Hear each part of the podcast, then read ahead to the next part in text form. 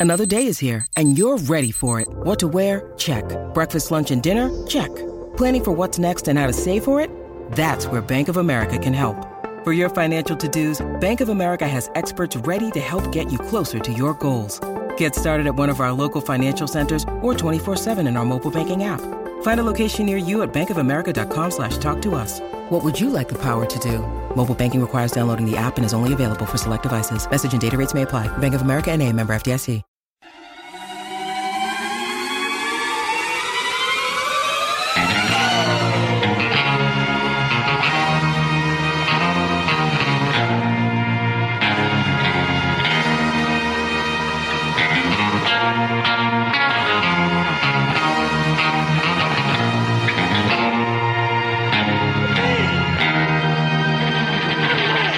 Okay, back by no one's demand but our own and from our home office here in sunny, more overcast, scenic, quarantined Elizabeth Park, Nashville, Tennessee. It is the award winning 615 Sessions podcast powered by Two Rivers Ford. It's brought to you as always by A to Z Sports and A to Z Sports Nashville.com. Happy Thursday, friends. Buck Reising here with you. Got a lot to talk about. A lot of your Music City mailbag questions, off-season Titans topics to get to. I got defensive coordinator stuff. I got stuff on pass rushers. I got questions about Mike Vrabel and my cocaine-fueled podcast habits. All of that ahead, as well as our friend Alex Daugherty, who covers the Preds for A to Z Sports. We'll get to all of that here in just a second. Right after I remind you about our friends at Two Rivers Ford. That is where you go for the non commissioned sales staff that takes care of you so well. That is why you trust the people at Two Rivers Ford because they're not going to put any pressure on you throughout the course of the car buying process. Even if you just want to go and check out some of their new 2021 models, like the new F 150, the badass new Ford Bronco, the Mach E electric Mustang, you can do so with peace of mind, knowing that those guys they're going to get paid whether they make a sale or not. That's why they're not going to force a sale down your throat because they're non commission. It's the beautiful part of working with our friends at Two Rivers Ford. Powered by Ford, driven by people. Check them out in Mount Juliet or online at tworiversford.com. Let's get to Alex and then your mailbag questions. Back here, 615 Sessions podcast. Uh, you know this man, you know this voice. Certainly, if you are a subscriber to the A to Z Sports podcast feed, Alex Daugherty, who covers the Preds here for us on the website. He has, of course, the Preds Nashcast, which you can hear in this feed on Sundays, typically, is when That's it airs during the season. Subscribe, rate, and review. Leave the man five stars. Nice things in the review section. And if he's here, that means it's hockey season, and we're a little late to the party. We're about four games behind, but luckily they postponed one, so we got time to catch up and have Alex on the podcast. What's going on, buddy? Hey, how's it going, Buck? Glad to be here. You're never late to talk about hockey. It's pretty much always hockey season. you know that's what that's what people keep telling me it's uh, it's just I, I i continue to i continue to uh to feel like i'm playing catch up like i dvr all these preds games so that i can be Uh-huh. conversive i guess when it comes time for me to talk hockey uh, but I always, I always feel like I'm, I'm a little bit behind. But they had a game postponed. We were just talking about it. I asked you a, a question that you gave a good response to, except I wasn't rolling it because I'm bad at this. So, uh, for the people who are who are late to the party, like myself, uh, what what the hell's going on with the Preds and the Carolina Hurricanes right now? Did I freeze or did you freeze? Hello? You got me? I, I'm, I'm there. I'm, I got you. Sorry. I, I don't know what happened. Uh, Oh. I think I got your question. So the, the Predators had a, a game postponed last night. They, they've played three games. They're two and one. They had a game postponed against the Carolina Hurricanes. It was a home game uh, because the Carolina Hurricanes had five players test positive or five people test positive. I think I think it, I think it was five players. So they canceled or postponed the game. That's not been rescheduled yet. But so far, there's been no no positive tests for the Predators. They are scheduled to go into Dallas uh, this weekend. They're scheduled to go there Friday for a game Friday night and then Sunday. And as of now, John Hynes said today after the practice that uh, that everything's still on. Their their whole team's practicing. Dallas's team is still practicing, so they should be good to go. And the NHL has, you know, tried to do tried tried to learn from you know the NFL and, and the NBA and and how to you know manage this kind of thing and um, not try to disrupt things too much. So I think they're I think we're going to see games again on Friday. So that that's good for Preds fans. Yeah, this has been kind of the the interesting thing to to follow throughout the course of the NBA and the NHL coming back.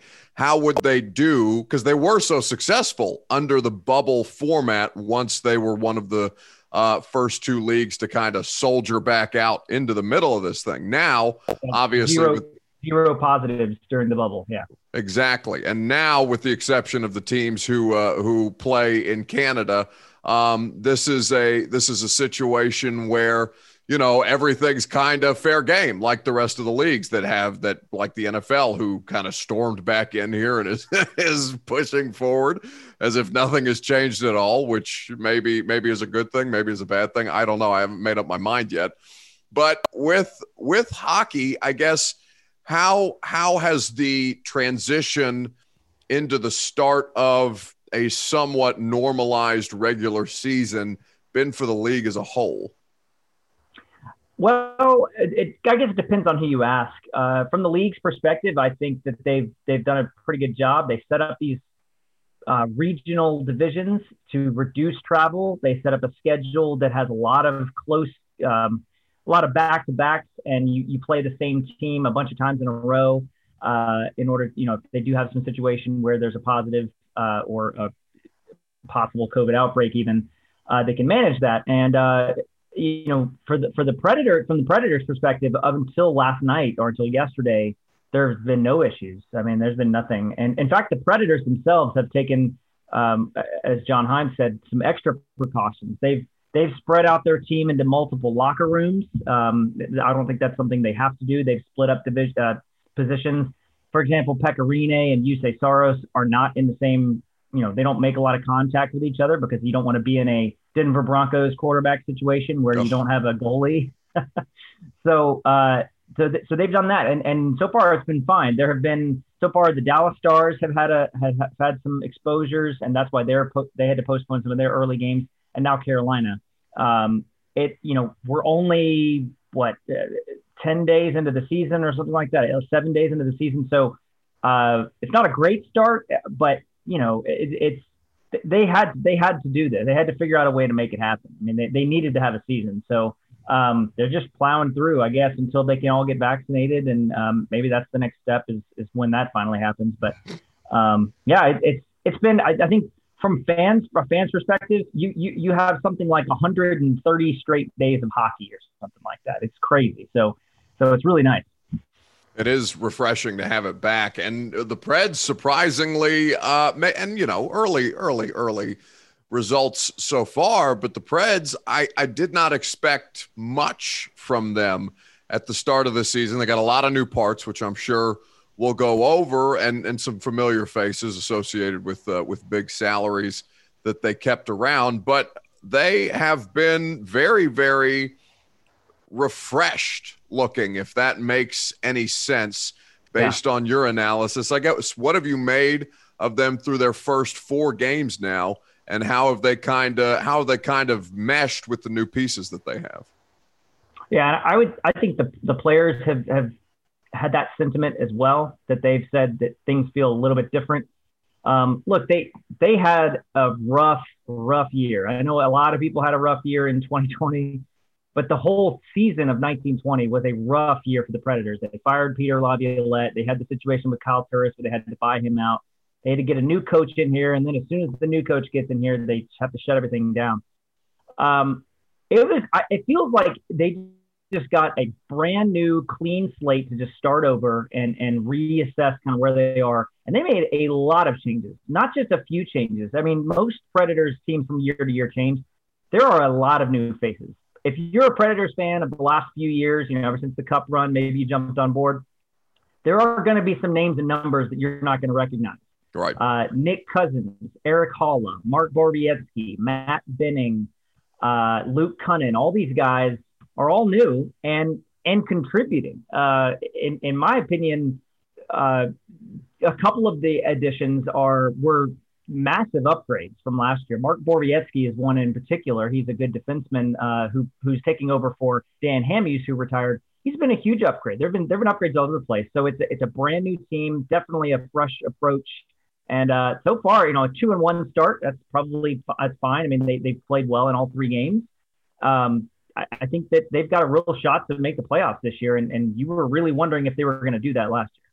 Right. And that was Alex's very gentle way of correcting me. The fourth game would have been the one against the Carolina Hurricanes. Right. I misspoke earlier. The Preds currently two and one. So uh, with with the with the number of additions that you mentioned, John John Hynes came into a, a situation which is not uncommon by any stretch of the imagination in, in the NHL with how frequently they fire coaches, but was kind of tasked with guiding this sinking ship as previously constructed into somewhat into kind of living up to their living up to their salary essentially mm-hmm. was what yeah. uh, David Poile kind of put him in a position to do. Again, very very early sample size, but wh- where is John Hynes heading into this season, and how how comfortable should Preds fans feel with the guy who's been tasked largely with riding the ship? So my, my take on John Hynes is that he's he's he's so different from Laviolette from a uh, a teaching standpoint. He seems so much more like an like an educator or like a like a college professor kind of guy. Whereas Laviolette was just a mad dog, uh, just a, a, barking, get mad at you, make you skate your butt off, all kind. I mean, he was just very different. I mean, you could not have two more different coaches.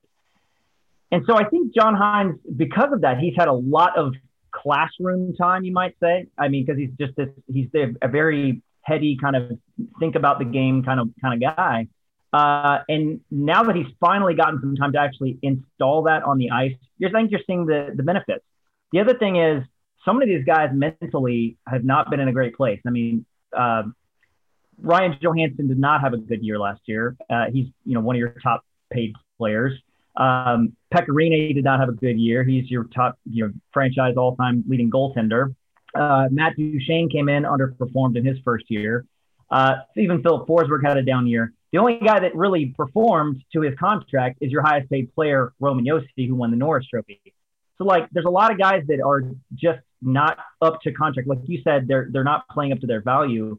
Um, John Hynes seems like the kind of guy that's going to be able to make him do that. Uh, and, and so far we've seen that. It, uh, will he be able to integrate some of the young players into the game is next is, is, is in question. I don't know if some of these younger players, Luke Kunin, uh, maybe they get Eeli Tolvanen back into the, into the mix. Someday soon we might see Philip Tomasino, who's a 19 year old really star prospect in the making. You know, is he going to be able to get those guys in the mix? I don't know, but so far I think the the, the grade on John Hynes is a passing one. Um, we'll just see how far he can take it. Is it bad that I? Is it, how immature am I that I get nervous every time I get ready to say Luke Cunnin? Luke, yeah, Cunnin. It, it's a very strange name uh, pronunciation. I, I would have I would have said Kunin or something like that. But yeah, Cunnin. Uh, man, a, a, lot of the what people have problems with the new defenseman Bor- Boriev Borowiecki because it's Polish. Right. Um, hockey names are hard to pronounce, and people mispronounce them all the time. So don't get nervous. It's okay, I got. I have to be coddled as somebody who uh, who speaks uh, for a living with pays my mortgage with uh, with talking. I, I have a I have an innate fear of certain words, and the closer and closer I get to the microphone or saying them into the microphone, it's just like you know this is this is the anxiety that I live with because I'm an insane person. Anyway, uh, with uh, with the situation is the NHL NHL kind of tries to cycle back into more and more uh, or closer to normal. Obviously, this is a this is an adjusted season coming off uh, the one that wrapped up in the bubble just not not that long ago at all. It feels for both the N- NHL and NBA. Uh, the the health of the league is something that I've been really really curious about from a financial standpoint, just because hockey uh, you saw the you know, whether whether you want to call it creativity, whether you want to you know look at it kind of skeptically with the way that they essentially sold off their divisions for sponsorship. Where where is the NHL right now with their with their financial status? Maybe that's I, I'm not asking, I guess, for numerical specifics, just kind of how healthy is hockey from a money standpoint. Um, well, uh, they have started allowing ads on hockey helmets, if that yep. tells you anything, for the first time ever. Uh, they've started allowing um, the, the, the answer is not good. Uh, the, the, the, Gary Bettman most recently came out and said that the league um, is incurring losses that are approaching not the he was trying to say billion. He didn't want to say the word billion, hmm. but he was saying not the M word, but the B word. And he was talking about it in terms of money. So he was talking about billions of dollars, which is a lot of money. And it's like, so, I, I mean, he even, even implied that, I think this was just pandering, but he was implying that, well, we're taking a huge loss to make this happen. So that should tell you how badly we want to do it and how much we're committed to it. Whatever, that's fine. He can say that. I, I don't, I don't know if, you know, there's, they don't, you know, they don't show us the book. So we have no idea what that right. even. Uh, I, I, would imagine that the league has taken a, a, a, bigger hit than, I mean, by far, a bigger hit by far than the NFL, than the NBA, than maybe even baseball. I mean, this this league strives on revenue from the teams, uh, the TV deals, which have taken a huge hit. Um, there's so much, so much that they've not gotten because of the, of the fan, um, of fan fans not being able to play the games or not being able to play the games. So uh, it, it's not great. Uh, they they they need this season to happen. Uh, I'm not saying it's like you know either either they'd play it or the league folds, but they just they cannot take another year off or even a even a you know a postponed year, and that's why they they committed to the bubble because they were like we have to we have to award the Stanley Cup. We got to do this. Um, I think that they're still positive about it because they've got plans. I mean, they're still uh, in the most recent. They had to they had to adjust the CBA, obviously, for COVID, um, as I'm sure the other leagues did too. And they inc- they included league expansion. So the Seattle the Seattle team is going to be coming. They're they're coming. They're they're committed. So like they paid their one billion dollar franchise fee or whatever it was. Yeah. So they're coming too. So they they know that roster expansion is coming. So that should tell you they're at least positive that they're going to get through it. But it's it's not pretty right now. Yeah, that's the thing that I've been fascinated uh, about from just because hockey, hockey in a way, football, football is going to take some pretty significant losses just with the lack of attendance that has been allowed, and and the Titans were one of the few that finished the season as the as the season continues, but finished their season with fans being able to attend really from the second home game on. With with hockey, given how much smaller the the arenas are and how much more of their of their finances rely upon that gate, particularly here in Nashville. And and to see that the that the Preds really didn't do much in in the way of of layoffs or uh, furloughs or things like that. I've been really impressed with them to be able to want and outside of the, the normal turnover that you have in positions like those that would be potentially you know vulnerable to furloughs and layoffs been really impressed with the way the preds have kind of been able to keep their head above water um, where where are we on on pace, or are we at all on pace for fans being able to attend games at Bridgestone Arena outside of what looks like friends and family crowds right now and sponsors? um, right. The, the official word is uh, indefinitely. They don't yeah. they don't know. Uh, if I had to guess, so when they when they said that there were no fans allowed uh, initially, they they said that that was through January. So they specifically said through the month of January any home games, no fans, uh, no fans are going to be allowed. They were allowed to though by the league. The league said that there could be so much percentage per per arena. The Preds and a few other teams, I think Tampa Bay maybe was another one that, that opted to say no fans to start.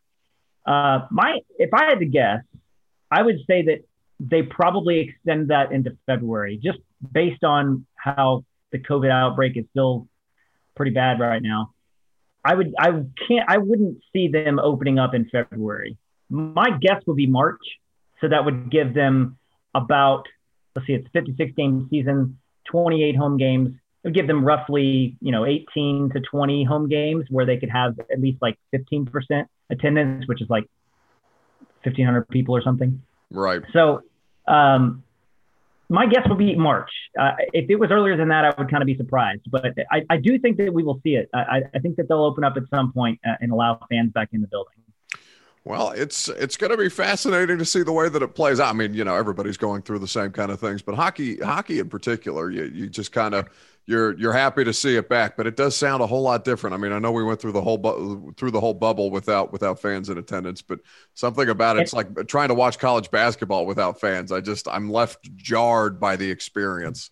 And I have not gotten a chance to see that. I, I um the you know they've had obviously three home games so far I was all planned to go and uh, go to the opening game on the 14th, and then uh, uh, I actually got exposed. So I my my wife got a positive test. Everything's fine now. We're all past quarantine, but I got quar I got shut down for 10 days, so I, I wasn't able to go because I, I really do think that that's a uh, something. I, I, it's not that I want to see it, but like it's it's a obviously a very different experience. I mean, like you said, I I in my mind I cannot picture a hockey game without a, a hockey game at Bridgestone Arena without 17,000 people. Right. Like it doesn't it doesn't compute. I have to be able to see it to understand what that's even like. And so you know, I, will definitely we'll definitely get another chance to see that. And, and the few media members that have been there uh, have been able to see it and said it's very strange. Uh, it's, I mean, you know, it, God knows how long it's going to take for for us to see full arenas and stadiums. But like that that first home game for the Titans, against the right. Jags in week two, where there's there's eight fans that they've allowed a home alone sweepstakes in for. There's the two teams, and then there's us slaps in the press box, and that's it in a seven thousand seat stadium. Yeah. And I I swear to you, it is uh, it is it it's something that was. I'm glad I experienced it and witnessed it. I hope I never see anything like that again. It's just it's it doesn't suck all the fun out of covering sports but there's a lot of it that's tied up in the in the atmosphere. I'm never gonna. I'm ne- uh, for as much as I like to dismiss fans on Twitter, I'm never gonna take them for granted again. I swear to God. I was just gonna say that. Yeah, it makes it does make you take them for granted. I will make fun of Preds fans till the day I die, yep. but I will never take you for granted. I, I, I love being able to hear the crowd and see your angry responses on Twitter whenever something bad happens. I, as, as I'm sure you're familiar uh, you, you love to interact with the fans uh, for good or for worse.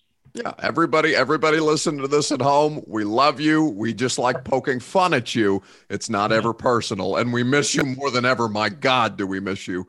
Uh, I will screenshot Facebook comments all day long. the face, Facebook is a particularly poisonous place, but that's a different kind of comment and fan entirely. Alex Daugherty is going to be covering the Preds just as he has done so well for A to Z Sports. You can read him, of course, at A to Z Sports Nashville.com. He has columns and posts that go up on a regular basis. The Preds Nashcast, which you can find in this very same feed. So I don't got to tell you if you're subscribed, rated, and reviewed does it every Sunday with Link. It's a very enjoyable podcast. It's very fun. If you are somebody who is looking to just kind of get into the hockey conversation, it's a great a great way to dip your toes into the water. Although it's frozen, the water, so you know you you, you look out for that. Don't get too cold. Yeah, and, and we've we've sort of altered our our uh, our format. We we do it every week now, so it's every Sunday and a little bit shorter. We kind of tweak the format just a tad bit, and uh, yeah, I would say that in the in the podcast uh, in in the A to Z Sports podcast uh, um, uh, network. That's what I'm trying to say. Uh, it's it's kind of a, a, a different. Obviously, it's about a different sport, but we're you know we're different than the Vols guys. We're different than the Titans guys, but uh, we talk about a different sport. But uh, check us out. I think you'll I think you'll enjoy it, and you will probably learn more about hockey than you than you wanted to. Well, and uh, don't tell the other guys, but it's my favorite podcast in the podcast feed. So, you know, we can hold that over Jack and Huff and uh, Charlie and everybody else's head uh, at a later date. Anyway, Alex, it's uh, good to see you. Appreciate you uh, catching up and informing the people on what's going on with the Preds. And we'll knock on wood and hope that Friday's game goes off without a hitch or a COVID positive test. That's right. All right. Take it easy, Buck. Thanks. Time now for the Music City mailbag. You guys slide in my DMs at Buck Reising, R E I S I N G, and I give you what you want. I give you what you're asking for, whether it be Titans related, life advice, although I don't know how many people are asking me for life advice. Clearly, nobody today. But if you want your questions read in the Music City mailbag every Thursday podcast, you can slide on in my DMs on IG. Logan McCoy, Logan underscore McCoy 92 starts us off. What are your top five offseason to do list for the Titans? For him, personnel. Hire a DC and OC if Arthur leaves. He obviously has. Two, decide on whether to offer a contract to Corey Davis or let him walk if you decide to let him walk. Do you test free agency with cheaper wide receivers or draft one? Humphries was a bust in free agency, so perhaps the draft is better. Three, he would renegotiate Malcolm Butler's contract. If it's too expensive, you can re sign Desmond King, although that doesn't make any sense because King would be more expensive. Four, Logan would get pass rush help, trade for someone, draft someone, sign a free agent, all of the above. Five, D line help for Jeffrey Simmons. Daquan Jones is a free agent, and there's no one else to help him. That's from Logan underscore McCoy. 92. Okay, so let's start with the first because obviously at the time that Logan sent me this, Art had not yet accepted the head coaching position for the Atlanta Falcons. So that that's going to happen first and foremost. So that's where my list starts. You hire an offensive coordinator.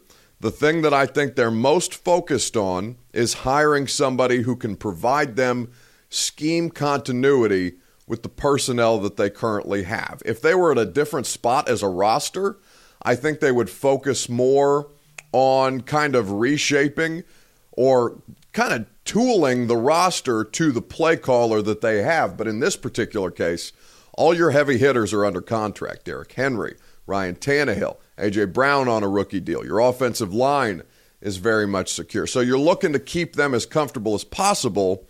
So I uh, and we've seen the reports of of them interviewing Tony Elliott, the offensive coordinator for Clemson. I think the best option at this point is to remain with an internal candidate. Now, top of the list for an internal candidate would be Todd Downing. I see a lot of people talking about Keith Carter. Uh, I'm not certain why. It's not nothing against Coach Carter. He did a fantastic job, kind of with a shuffling uh, deck of offensive linemen this year, specifically at right ta- or excuse me, left tackle.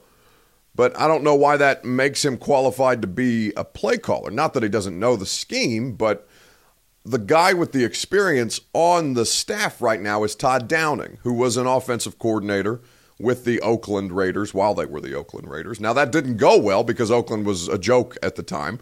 And I, am sure there's some fault on, on, uh, on Coach Downing as well. I'm sure there's some things that he would do differently. He's got really good players here. So if you are to look internally, if you are to look at somebody internal with experience,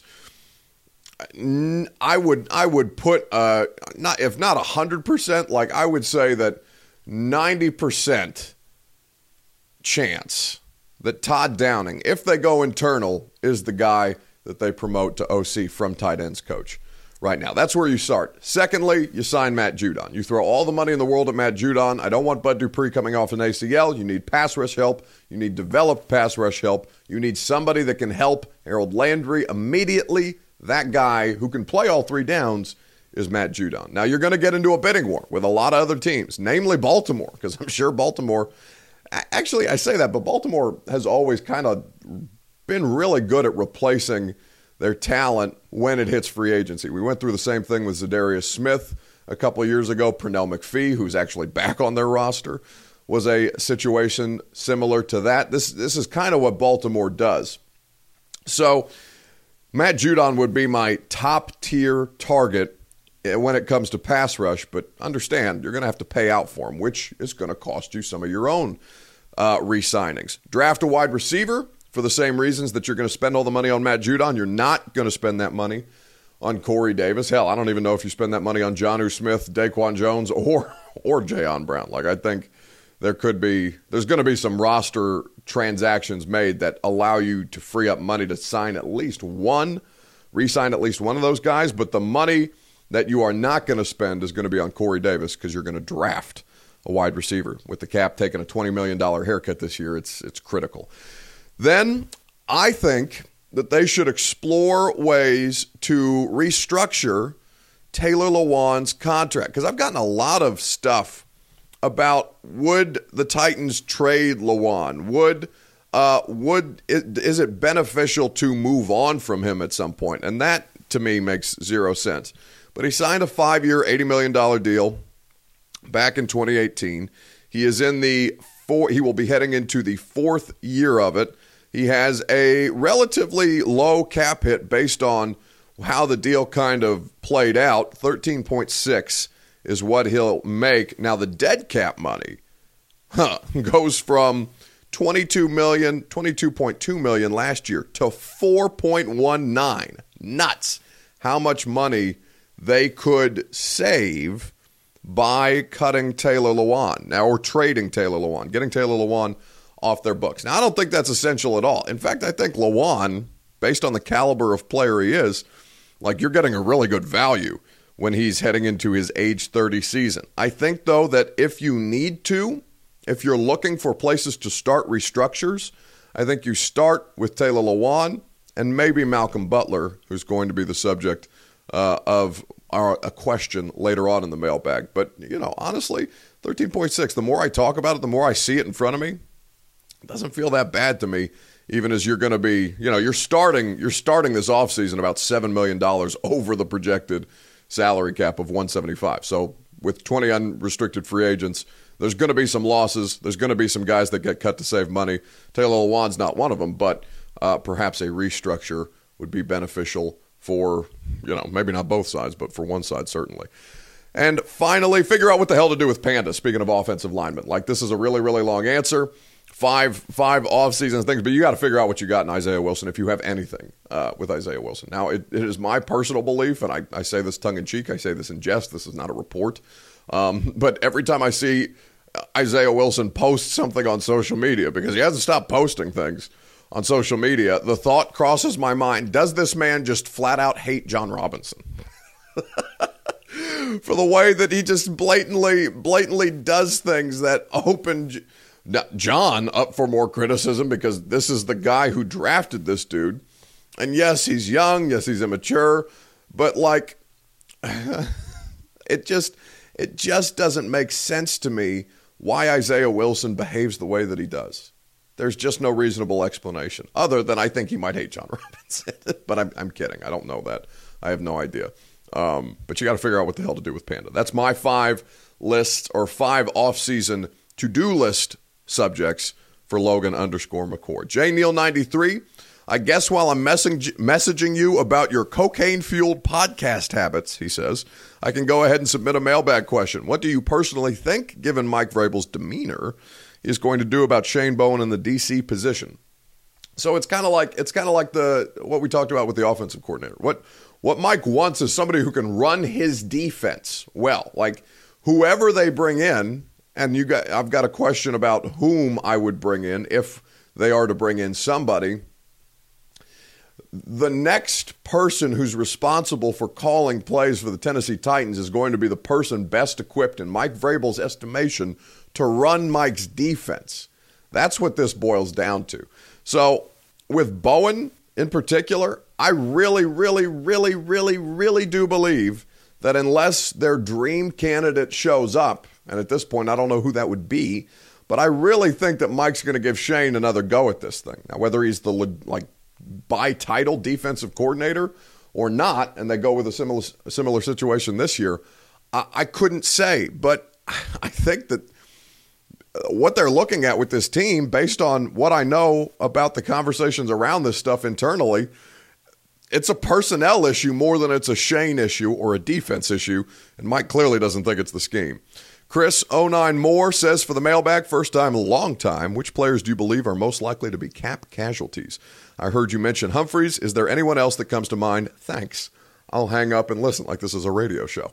Uh, I, so Humphries, the more that I look at the Humphries contract, you really don't save any money, um, any legitimate money that would benefit you in a substantial way by cutting Adam Humphries. That's that much I understand. Um, it's about two million dollars. Now we were actually going through this in the A to Z Sports group text the other day, and Ben Jones's name came up. Now, my initial reaction was hell no. Ben Jones had a really, really good year. He's tough as he's tough as shit, frankly, uh, and he is not somebody who I think that they are better without. But the way his contract is structured uh, makes it he uh, this is the last year of his deal. They can save 6.25 by cutting him with only 1 million in dead money against the cap. Vaccaro's like this as well. Um so Kenny Vaccaro, I think, is first on the chopping block just because of how physically diminished he appears to be.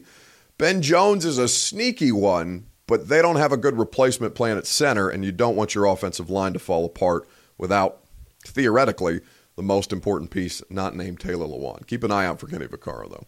We finish with J.L. Beckner, 86. If we hire a new DC outside the current organization, who are the most likely candidates? Thanks. Well, see, JL, I'll, at the risk of, of lying to you, I, I really don't know that. I don't know who Mike Vrabel thinks could do a better job than the person they had doing that job last year. Teryl Austin is somebody who they've interviewed, but outside of that, it's been pretty hush hush. And now with how everything how everything is virtual and there will be no combine, like it's going to be pretty hard to suss out the details on this stuff. What I will tell you is I would expect them to have their staff finalized by the first week in February. That's typically when these things get knocked out right after the Super Bowl. Um, and I just I, I wish I had a better answer for you than that. But at this point, I don't think they're looking that hard, is what I'll say. So for me to give you candidates outside of the organization, they got to be looking at more candidates outside of the organization. The Music City Mailbag here on a Thursday. Slide in my DMs on Insta at Buck Reising, R E I S I N G. Another great week of pods. We look forward to bring, bringing you more good conversations on the heels of conference championship weekend in the NFL. A lot of stuff going on with Tennessee.